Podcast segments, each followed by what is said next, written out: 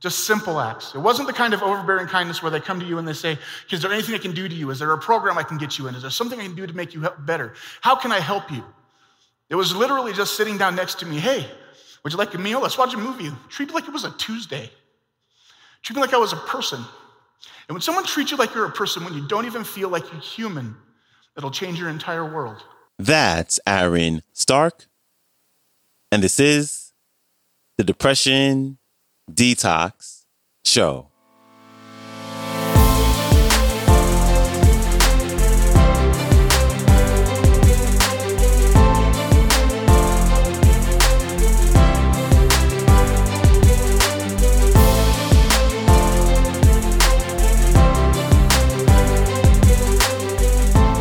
Hello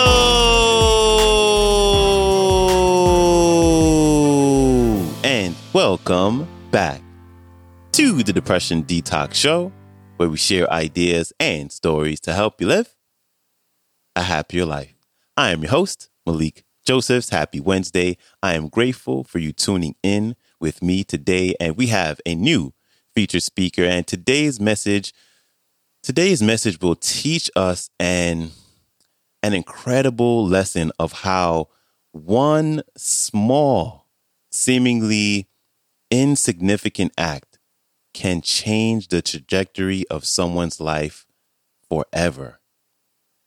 But before we jump into today's clip, as a word of warning, if you have any little ones listening, you may want to listen to it first to see if it's suitable for them to listen to, because he does go into a little bit of uh, ideations about the use of weapons and the possibility of committing a, a heinous act.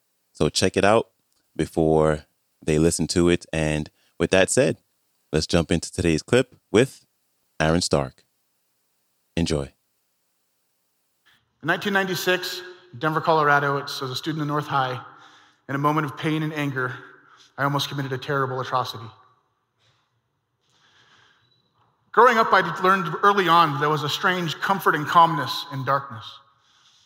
I was always the new kid. My family was very violent and aggressive, drug addicted parents. We were moving from place to place a lot, went to 30 or 40 different schools, always seemed to be going to a new school every other week.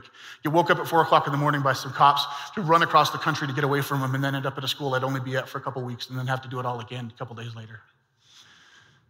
Was the perpetual new kid. And since I also had such an unstable household, wasn't helped by the fact that I smelled really bad because I never had a shower didn't really have any clean clothes, so I never really had any. Uh, all my clothes were dirty and torn. I had a weight problem. I was smart. I liked comic books at a time when kids didn't really like people who liked comic books that much. So every time I went to a new school, it was a whole new set of bullies. They'd do things like walk up to me and shoot me with a harpoon like I was a whale, or dump food on my head because they said I was too fat. But the bullying wasn't just at home, or wasn't just at school. It happened at home a lot too. I was told I was worthless by just about everybody in my life. And when you're told you're worthless enough, you will believe it. Then you're going to do everything you can to make everybody else agree with it too. And so I did. I wrapped that darkness around me like a blanket and used it as a shield. It would keep the few that would agree with me close, but it kept everybody else away. I always had heard in life that there was good people and bad people. I must be one of the bad people, so I guess I would have to just do what I was supposed to do. So I got really aggressive. 12, 13 years old, I got really into heavy metal music and I was the mosh pit when I went to concerts. The abuse just never seemed to stop. I got into cutting around 14 or 15 because I figured that there was all this uh, extreme emotion going on in my life I had absolutely no control over. Had to find some way to find control over something. So I took to cutting myself. I still have the scars to this day. 15, 16 years old, I was ended up homeless. My Parents had long ago kicked me out because I didn't want to deal with their drunken fighting anymore, so I was living on the streets. I had thought I had pushed all my other friends away too, shoved them all away by lying to them or stealing from them or doing everything that my family taught me how to react to everybody, which was the complete wrong way of how to, how to react. But I had no idea. I was just going on what I was taught. Finally, 16 years old, I'm sitting in my best friend's shed, who I thought I had already pushed away too by stealing from him and lying from him, laying in this shed with the roof wide open, rain pouring down on me into a dungy grace chair that was covered in cobwebs and dirt, hadn't been touched in months. And I'm sitting there with my arm covered in blood, knowing that If I didn't do something, I was going to kill myself soon. So I did the only thing I could think of to do. Grabbed a phone book and I called social services. So when I went to social services, sadly, they didn't just bring me in there, they also took my mom in there too, who happened to be one of the largest sources of my pain growing up. And since she had spent her entire life running from place to place and dealing with social workers and police officers, she knew exactly what to say to get me to, to, to, get them to believe that I was just making it all up. It was all just an act. I was just doing it for attention.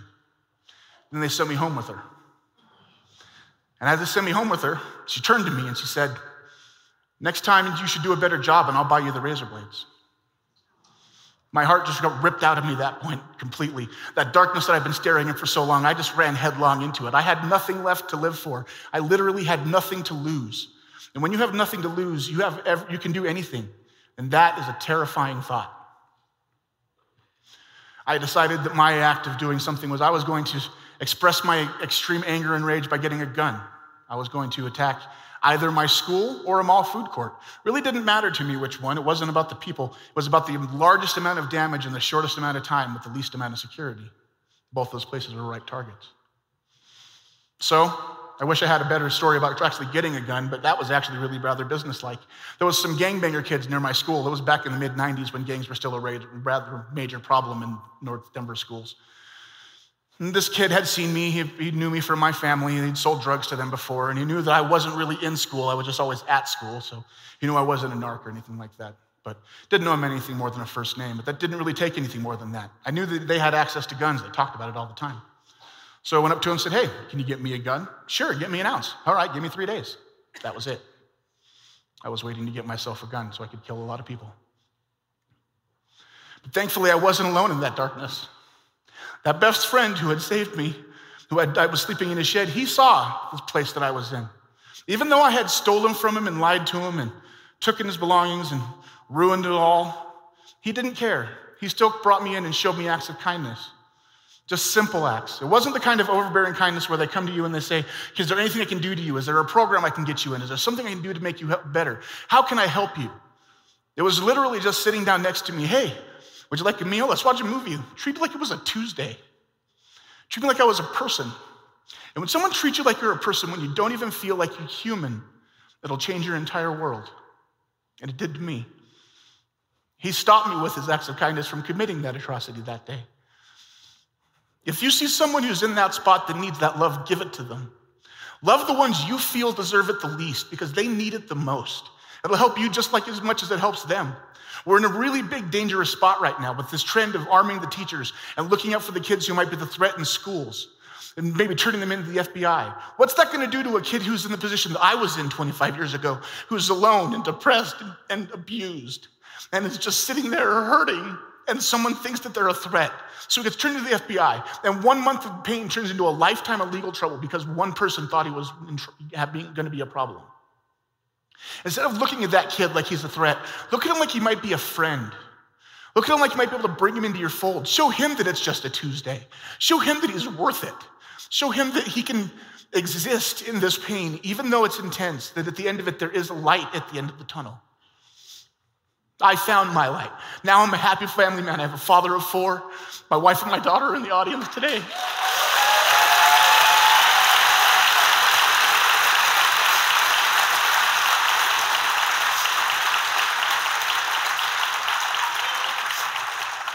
And even bigger than that, even bigger than that, the friend who saved my life, he's in the audience today too. Because friendship doesn't ever really die.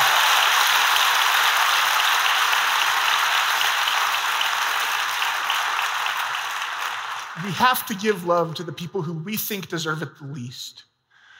Thank you.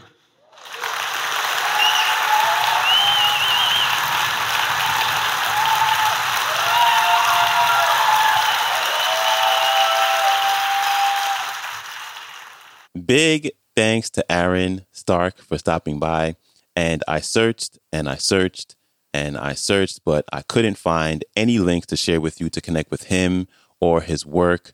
But I hope that we can feature him on a future episode and be able to share some resources with you.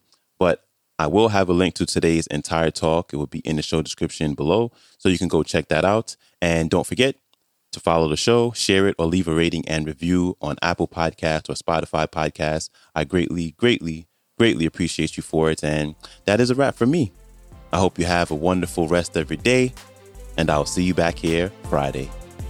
So, until then, stay strong. Later.